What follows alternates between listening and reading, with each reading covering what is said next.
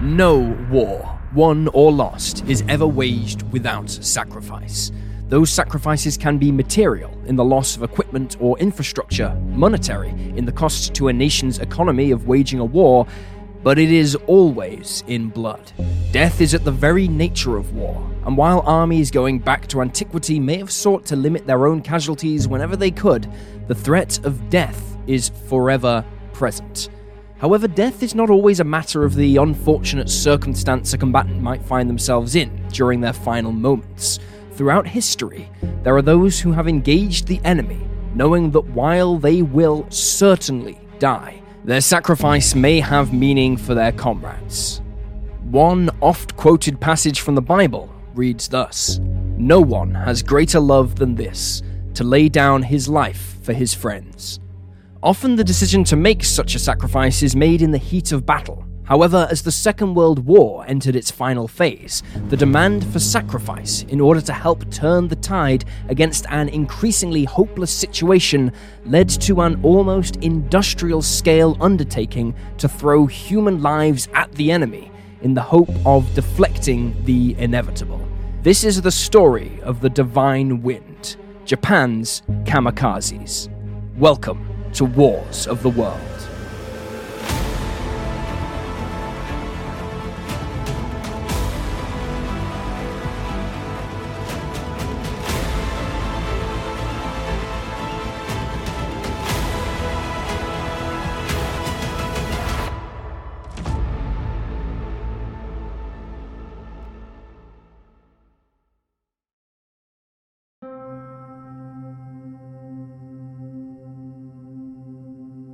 The story of the kamikazes begins not in World War II, but over 700 years before, at the time of the Mongol Empire. In 1260 AD, Kublai Khan assumed the throne as Emperor of the Mongol Empire, initiating the Yuan dynasty in 1271, during which time he followed in that tradition of emperors the world over, the expansion of his domain. Under his rule, the empire came to reach from the Black Sea to Siberia, to what is now known as Afghanistan, and as far east as the Pacific Ocean, from where he eyed the islands of modern day Japan as ripe for the taking. Japan was at this time in the Kamakura period of its history, founded over a century before, and it was in the grips of religious change as Zen Buddhism grew in popularity amongst the samurai, the Japanese warrior nobility. While events in China were a cause for concern for the samurai, there was some reassurance to be had in that in order to reach Japan, the Mongols would require a vast fleet to carry an invasion force if they were to have any chance of launching a successful attack.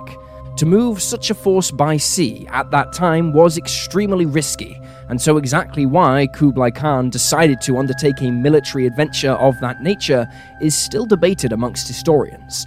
Some believe it was part of a larger strategy aimed at defeating his great enemy in southern China, the Song dynasty, by denying them the Japanese islands for trade and fishing grounds, while others have suggested that he was led to believe that Japan had vast gold reserves.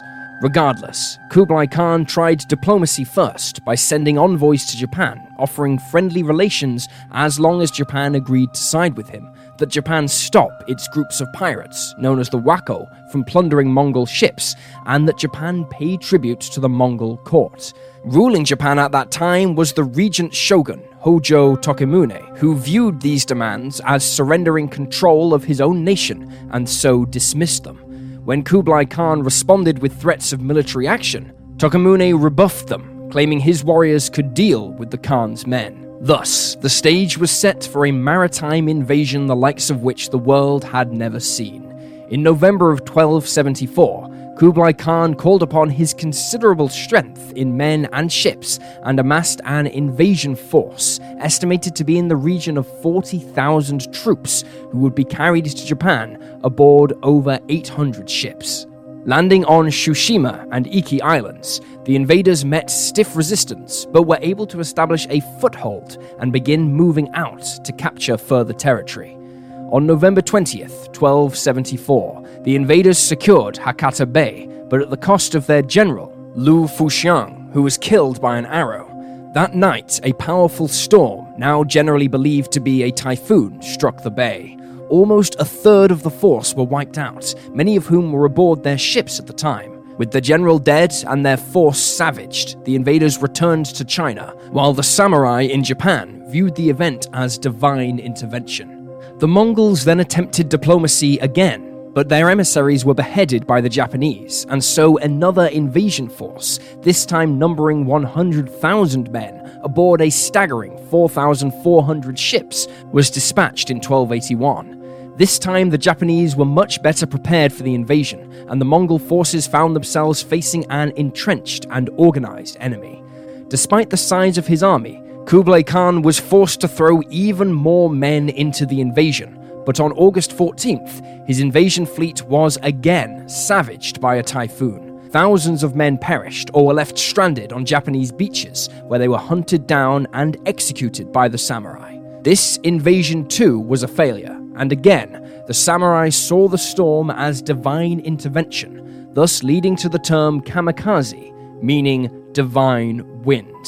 The story of the divine winds saving Japan from a fleet of foreign invaders became legend to generations of Japanese men and women, who grew to believe that when their home was threatened, the kamikaze would come to spare it from destruction.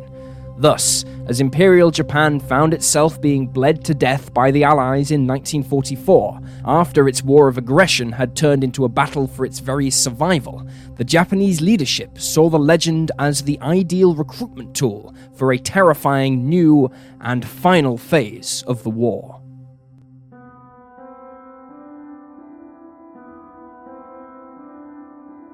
While discipline and motivation are essential for any army, the Japanese took them to the extreme. Individualism within the ranks of Japanese forces was often eradicated wherever possible, as each soldier served the wishes of the emperor, Hirohito, whom they viewed as a living god.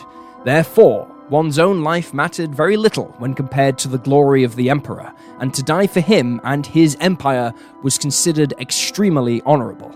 As such, the Japanese fought with incredible tenacity, with any notion of surrender simply unthinkable. Thus, Japanese troops were far more willing to sacrifice themselves in combat if necessary than their Allied counterparts, and the United States learned this on day one of the Pacific War.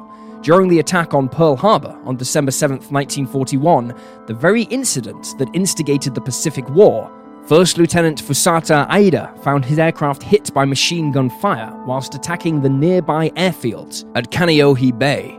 Losing fuel, he signaled to his wingman that he was unable to return to the carrier and that instead he was going to deliberately crash his plane into the airfield's largest hangar. He was ultimately unsuccessful in this attempt, ground fire tearing his aircraft to shreds, causing him to overshoot his target before hitting the ground. However, in the months that followed, such desperate acts were the exception. The start of Japan's war against the United States, Britain, China, and Holland was extraordinarily successful. Japan rose to the heights it once only dreamed of, storming across southern Asia and the Pacific, threatening Australia and pursuing the bloodiest US Navy ever further back to the US West Coast. All that changed following the Battle of Midway on June 4, 1942. In the pivotal battle, Japan's carrier force was decimated, and a great number of its experienced naval pilot corps were killed. The victory afforded the United States the one thing it needed above all else at that point in the war time. Time to fully gear up for the task of grinding down the Japanese war machine in a bloody war of attrition that Japan could not handle. Within a year after Midway, the long retreat to the home islands was underway, and as Japan itself became increasingly threatened, many Japanese soldiers took it upon themselves to launch suicide attacks in the belief that this would strike a powerful blow against their enemy for their country and emperor. As a result of this, the exact point in which the time of the kamikazes began is debated amongst historians, but is generally agreed to be in early 1944. By that time, Japan had, in the air, lost its edge against the Allies, both in quantity and quality, now having to face an enemy with superior numbers of better aircraft and perhaps more crucially, better trained pilots.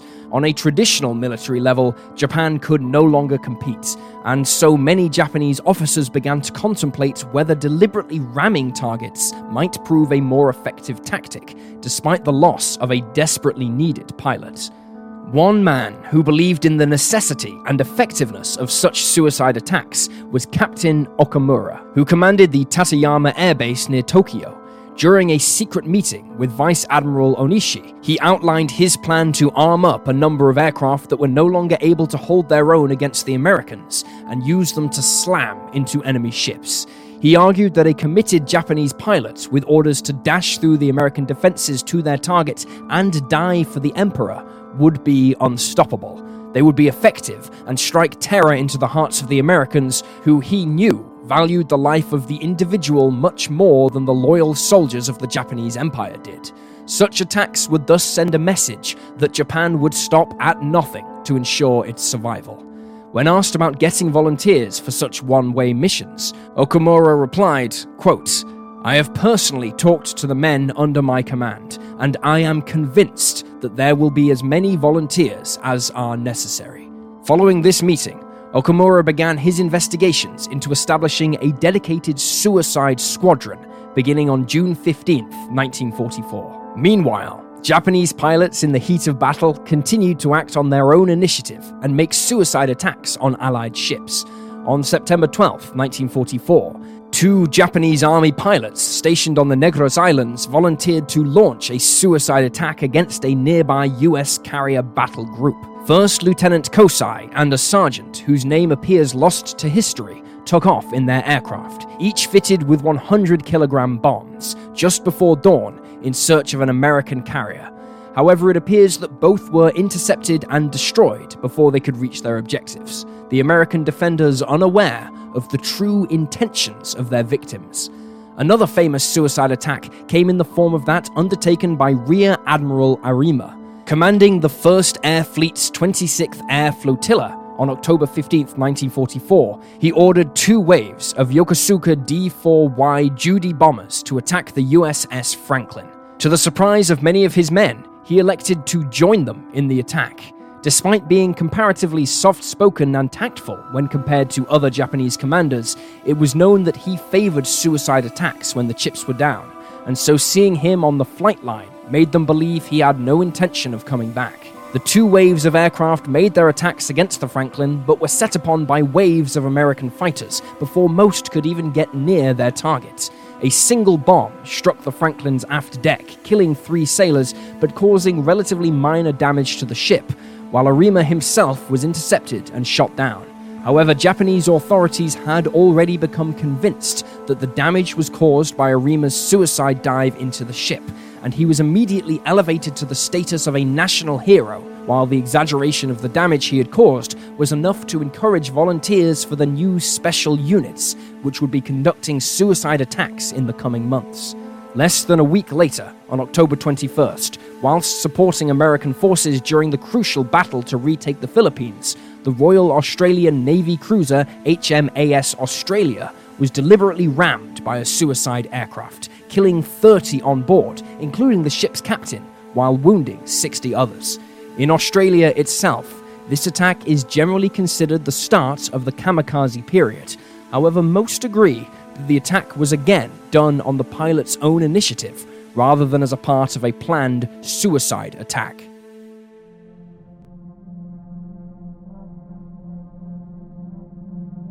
The attack on HMAS Australia took place just three days after Vice Admiral Onishi had come to the conclusion that suicide attacks were now the only way to turn the tide of the war in the Pacific back in their favour, or to, at least, delay the Allies' advance. Having listened to Okamura's suggestions and knowing firsthand Japan's dire situation in terms of aircraft production, when he arrived in the Philippines to assume command of the 1st Air Fleet, he called a meeting on October 19th in which he expressed his belief that his new forces' depleted strength was woefully insufficient in the face of the Allied forces pitted against them. During the meeting, a grim faced, tired looking Onishi told his subordinates, in my opinion, there is only one way of assuring that our meager strength will be effective to a maximum degree. That is to organize suicide attack runs. Onishi called for volunteers from amongst his men, the thought of ordering them to go being too much for even him to bear at that time. It did not take long for 25 young men to volunteer for the special unit, which would fall under the command of Lieutenant Yukio Seki. There was little doubt concerning Seki's courage, leadership skills, and flying abilities, with him being one of the more experienced men available to Onishi. But he was initially hesitant, not so much for his own safety, but rather concerning his young wife and his recently widowed mother, who were both his dependents. In the end, duty prevailed, and he agreed to command the new unit. Looking for an identity, it was Onishi's staff officer, Captain Inoguchi, who suggested that it be known as the Kamikaze Corps, the intention being that, like that divine wind from centuries ago, these brave men would arrive when Japan needed them most and destroy the enemy's ships. Other suicide units would adopt different names, but the term kamikaze stuck in the minds of both the Japanese and the Allies, and the name would forever be associated more with the desperate act of committing suicide in combat against one's enemy than of the divine wind that sunk the Mongol fleet. Onishi and his staff were taken by surprise at not only how willing their men were to participate in such operations, but also how eager many of them were. Despite knowing that they would die, the creation of the Suicide Force actually rejuvenated the Japanese in the Philippines somewhat, with many ground crews expressing their envy that these men were giving their lives in such an honorable endeavor. It encouraged Onishi to look for more volunteers elsewhere, and on October 20th, he dispatched Commander Nakajima to another naval airbase to form another group. Nakajima was insistent that he would only take volunteers, and as well as listing reasons why many of them shouldn't volunteer, such as being married or having dependents, he also made the volunteering process anonymous so that no one would feel shamed into volunteering for death. To his amazement, the only ones who didn't volunteer were two pilots who were in the nearby hospital recovering from injuries they had sustained in combat. With a corps of ready volunteers eager to do their part, Onishi now had to decide where best to deploy them in order for their sacrifice not to be wasted and their deaths to bring about the maximum damage on the Allies. He selected the carriers of the US 3rd Fleet, and on the morning of October 21st, a force of kamikazes was dispatched to hunt them down. However, poor visibility meant that they were unable to locate the fleet, and so their pilots would live just a little longer as they were forced to return to their base as they ran low on fuel. Later in the afternoon, Commander Nakajima's men prepared to launch five Zero fighters, each fitted with a 250 kilogram bomb to begin their hunt for the carriers, but they instead found themselves under attack by American aircraft. The Zeros were each destroyed on the ground, so another three were prepared, and their pilots took off in the direction from which the attackers came, hoping to locate their carriers. Again, the kamikazes had no luck, but while two of them returned to base, a third, flown by Lieutenant Kuno, continued on using the last of his fuel in an effort to find a target. He was never seen again, presumably shot down en route. Over the coming days, the US and Allied forces engaged in a bloody and brutal battle in which the Japanese forces were increasingly being mauled by superior Allied air power. The battle even cost the Japanese one of their super battleships, the Musashi, sister to the famous Yamato. These losses only further convinced Japanese leaders that conventional warfare was no longer an option, and that the kamikaze was the only choice left open. On the morning of October 25th, four Zeros managed to slip by the American fighter patrols using heavy clouds for cover and spotted the US escort carrier USS Santee. Achieving total surprise, the carrier's anti aircraft gunners were still trying to bring their weapons to bear when the first Zero smashed into the ship, blowing a hole 30 feet long and 15 feet wide in the flight deck, starting fires in the hangar below. Were it not for a Herculean damage control effort by the ship's company, the fire threatened to ignite numerous bombs that were being armed onto the aircraft ready for a mission. Had they detonated, the ship would have been a total loss. 16 men were killed and 27 wounded. Alerted to the danger they were in, the carrier and its escorts began firing desperately at the remaining aircraft. Another Zero made for the carrier USS Suwannee, but at the last minute was hit by American fire and sent spiraling into the sea where its bomb detonated, sending out shrapnel that killed one desperately unlucky sailor aboard the USS Sangamon. A third Zero was destroyed attempting to strike the USS Petrof Bay, while the fourth kamikaze pilot now found himself the subject of an attack by US Grumman F 6F Hellcats. The Americans were so preoccupied with the suicidal pilots above them that they failed to notice a Japanese submarine had appeared off the starboard of the USS Santee. The submarine launched an ineffective attack, but this succeeded in briefly turning American attention away from the skies. The remaining kamikaze decided now was his opportunity, and with the Hellcats in pursuit, made a hell-bent charge for the USS Suwannee. Hit by defensive fire and trailing smoke, the kamikaze struck the ship, its bomb detonating between the flight deck and the hangar, starting numerous fires and disabling the ship's steering mechanism. Again, a remarkable damage control effort saved the ship from more serious damage, but for the cost of just four Zeros and their pilots, the Japanese had effectively taken two American carriers out of the fight for a better part of a day and limited their overall effectiveness until they could be fully repaired in port. The next day, more of the kamikazes went into action. Five Zeros, led by Lieutenant Seki, set off from the Malakat airfield on Luzon to attack the US fleet off Samar. The aircraft were provided with escort fighters, one of which was flown by Japan's highest scoring ace, Hiroyoshi Nishizawa, who would have 87 victories to his credits, Coming in low to avoid detection until the very last moment, two kamikazes were shot down, attempting to hit the USS Fanshawe Bay, while a third managed to hit the flight deck of the USS Kitkun Bay its bomb exploding as it made contact and sending the plane's wreckage over the side into the water, leaving behind numerous fires on board. Seki and another Zero made for the USS White Plains, but faced very heavy anti aircraft fire. With both aircraft hit by 40mm AA shells, Seki broke off his attack and instead targeted the USS St. Lo, while his comrade pressed on before his aircraft was knocked onto its side and it crashed astern of his target. Seki smashed his plane through the flight deck of the St. Lo at tremendous speed, blowing a hole into the hangar, his fuel and bomb igniting fires which in turn triggered a devastating chain of events that saw fuel and weapons stored on board ignited. By 1100 hours, it was clear that the St. Lo was lost, and the crew began abandoning ship. From their lifeboats, they watched as 25 minutes later, their carrier slipped beneath the waves. The first, but by no means the last, ship to be lost to the kamikazes. This and the damage done to the other carriers were a remarkable victory that seemed to vindicate the belief that such tactics were the only way to save Japan.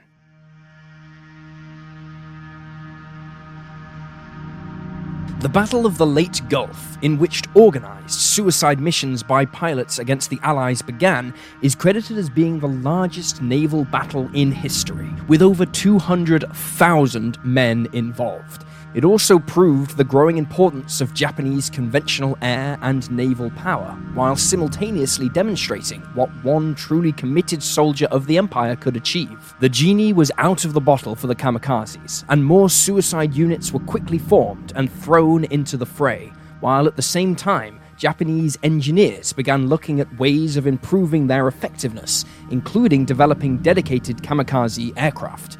Between mid October 1944 and January 1945, over 500 aircraft had undertaken kamikaze sorties, inflicting great damage on Allied ships, as well as striking fear amongst their crews. To modern, particularly Western minds, it is difficult to fathom how someone could so willingly plan and train to throw their lives away. Conventional thinking would argue that it is better to live for one's country and fight for as long as possible to achieve victory, rather than just serve one day in combat, despite the gains that could be made by that one sacrifice. A fascinating insight into the mind of a kamikaze volunteer can be found in the words of one of those who survived the kamikaze corps, Hisao Horiyama, who was 21 years old when he was asked to become a kamikaze in late 1944. Speaking to the UK's Guardian newspaper in 2015, he explained When we graduated from Army Training School, the Showa Emperor visited our unit on a white horse. I thought then that this was a sign that he was personally requesting our services. I knew that I had no choice but to die for him. At that time, we believed that the Emperor and nation of Japan were one and the same. We finished our training and were given a slip of white paper giving us three options to volunteer out of a strong desire, to simply volunteer, or to decline. We didn't think too much. We were trained to suppress our emotions. Even if we were to die, we knew it was for a worthy cause. Dying was the ultimate fulfillment of our duty, and we were commanded not to return. Despite the common narrative that every Japanese soldier went willingly, embracing their destiny, post war research seems to contradict this. While the initial cadre of pilots were indeed enthusiastic, the numbers of volunteers to replace these men in the suicide units very quickly began to dry up. Many of those approached to join were barely out of school and beginning or just completing their pilot training when they were asked to die for Japan. Having barely experienced life, they were not so eager to throw it away. Japanese commanders lauded the men who volunteered willingly, making sure their last few hours were spent as heroes before their sacrifice. But those who elected not to volunteer had a very different experience. These men were often questioned as to why they would not wish to die for the Emperor in the hope this would force them to reconsider, often being told that they were going to die at the hands of the Allies anyway, and that their death might as well mean something. Others were shamed into volunteering either by the other members of their units who did volunteer, or by being told that their families would disown them if they did not go, family honor being a cherished notion in Japanese culture. Regardless, in their quest for volunteers, willing or otherwise, Japanese commanders also seemed to care little for age. On May 27, 1945, two obsolete Sonia light bombers were flown into the US destroyer USS Braine while it was providing radar picket duties for the invasion of Okinawa. One aircraft struck the bridge, while the other crashed amidships, killing 66 sailors. Flying one of these kamikaze aircraft was Yukio Araki, aged just 17 years old. Given the threat from the kamikazes, the Allied navies began dramatically increasing the number of fighters on board their carriers, with the intention of destroying as many of them as possible and as far away from the ships as possible since when a kamikaze was in its death dive, hitting it with defensive guns often did very little, and more than once, they still struck their targets, despite having been reduced to a burning wreck beforehand. Just a small fire started by the wreckage from a destroyed kamikaze had the potential for disaster on board a fueled and armed warship. The kamikaze threat would thus see the introduction of large numbers of one of history's great aircraft on carrier decks near the end of the war, namely the Vought F4U Corsair. While the Corsair had been in service since December 1942, it had primarily been operated from land bases, and it wasn't considered as suitable for carrier operations as the F 6F. Now, the Corsair was being thrust into the fray against the kamikazes. Brutish, powerful, as tough as old boots, and blisteringly fast for its day, the Corsair proved its worth against the kamikazes and became known as the Angel of Okinawa for its success rate against them during the battle. The trouble for the kamikazes was that given the damage Allied bombing was doing to Japan's industry, the aircraft available for the one way mission were often obsolete types that had survived the war thus far. Often they were barely serviceable, having suffered the punishment of combat already, or a lack of replacement parts coming out of a burning Japan. This fact led to the remarkable tale of one Takehiko Ena, who at 20 years old was studying economics in Tokyo when he was asked to become a kamikaze. Between April and May 1945, he made three separate attempts to carry out his final duty for the Empire, but each time, mechanical troubles prevented him from completing his mission, and on his last attempt, his aircraft's engine cut out, causing him and his two crew members to crash into the sea. Washing up on a nearby island, they had to wait two and a half months to be rescued. He would survive the war and live to his 90s. However, as the battle for Okinawa raged, the Japanese were still able to introduce a new, more powerful kamikaze, one that appeared almost unstoppable. The Yokosuka MXY 7, more commonly known as the Oka, was never meant to be an aeroplane of any type. This was a guided anti ship missile, and the guidance system was, of course, a single pilot on a suicide mission. Powered by three Type 4 Mark 1 Model 20 solid propellant rocket motors. The 2,140 kilogram missile was capable of reaching speeds of up to 403 miles per hour in level flight. But when it entered its dive onto the target, with all its rockets burning the last of its fuel, it could reach speeds approaching 600 miles per hour. At such a velocity, and being such a small target, the Oka was incredibly difficult to hit, and its 1,200 kilogram warhead could be devastating to any ship that found itself on the wrong end of its final flight. Fortunately for the Allies, range was not one of its attributes, and it had to be carried to its target by a specially modified Betty bomber. By this stage of the war, the G4M Betty was extremely vulnerable to interception from the latest Allied fighters, and upon learning of this weakness and the threat the Oka posed, Allied commands countered by simply extending the range of their combat air patrols, shooting down the bombers long before the Okas could get in range. Versions of this missile were proposed that could be launched from land or even submarines, but they failed to materialize in time. In the end, despite a handful of ships being struck by Okas, their actual impact on the Allied war effort was minor.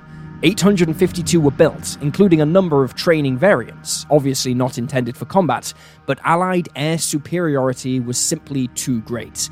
Realizing that the Okas slung under the bombers they were shooting at carried a single suicide pilot in them who would die even if the G4M was slightly damaged and the crew able to bail out, led Allied pilots to give them the unflattering name of Baka, which roughly translates into Japanese as foolish.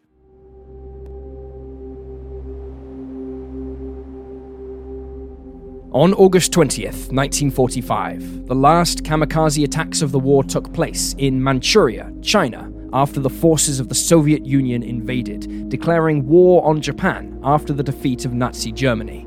The attack against Soviet armored columns was more symbolic than of any real use, as within hours, Japanese forces began laying down their arms en masse as Emperor Hirohito announced Japan's surrender in the face of the American atomic bombing of Hiroshima and Nagasaki. While many facts and figures about the kamikaze are disputed, according to research published in the official history of the US Air Force, there were approximately 2,800 kamikaze attacks made during the final stages of the war, of which nearly one in five actually made it to their objective. The number of ships credited with having actually been sunk or damaged beyond repair is a significantly debated topic, as other factors come into play, such as the need to repair ships damaged by kamikazes with the end of the war in sight. Ships that could have been repaired and returned to service were therefore listed as lost to the kamikazes. The US Air Force credit kamikazes with sinking 34 vessels, while other sources have claimed figures as high as 57 when these other factors are taken into consideration. No matter which figure you choose to support, it is generally agreed that the psychological impact of the kamikazes was greater than the number of ships they were able to sink. This has led to a number of researchers arguing that the kamikazes were little more than a last desperate act by Japan that had no real chance of changing the outcome of the war, and that their threat was greatly exaggerated. There is some credence to this to be found in the fact that most of the ships sunk were light carriers, destroyers, or support ships, which were very lightly armoured. Against heavily armoured ships like battleships or British fleet carriers with their armoured flight decks, they were significantly less effective. However, weighed against this is that hundreds of ships suffered minor to significant degrees of damage from kamikazes, which, while not sinking them, seriously affected their ability to continue the war effort. The threat they posed also diverted a significant amount of Allied attention to counter them, and affected the planning of all naval operations once they appeared. Finally, regarding the concept of deliberately killing oneself to serve a cause, the kamikazes find themselves on the wrong end of the argument in the annals of history. As British journalist and historian Sir Max Hastings put it, in many respects, from the Japanese view, the whole kamikaze idea was much more rational than we sometimes care to admit.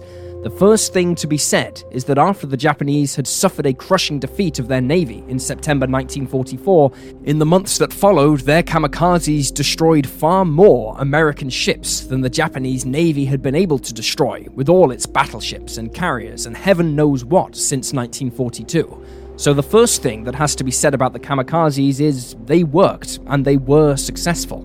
Secondly, I think we sometimes ignore how narrow the borderline is between the Japanese kamikaze concept, which we find absolutely repugnant, and the sort of operations which Western armies carried out, for which we awarded Victoria Crosses and Medals of Honor.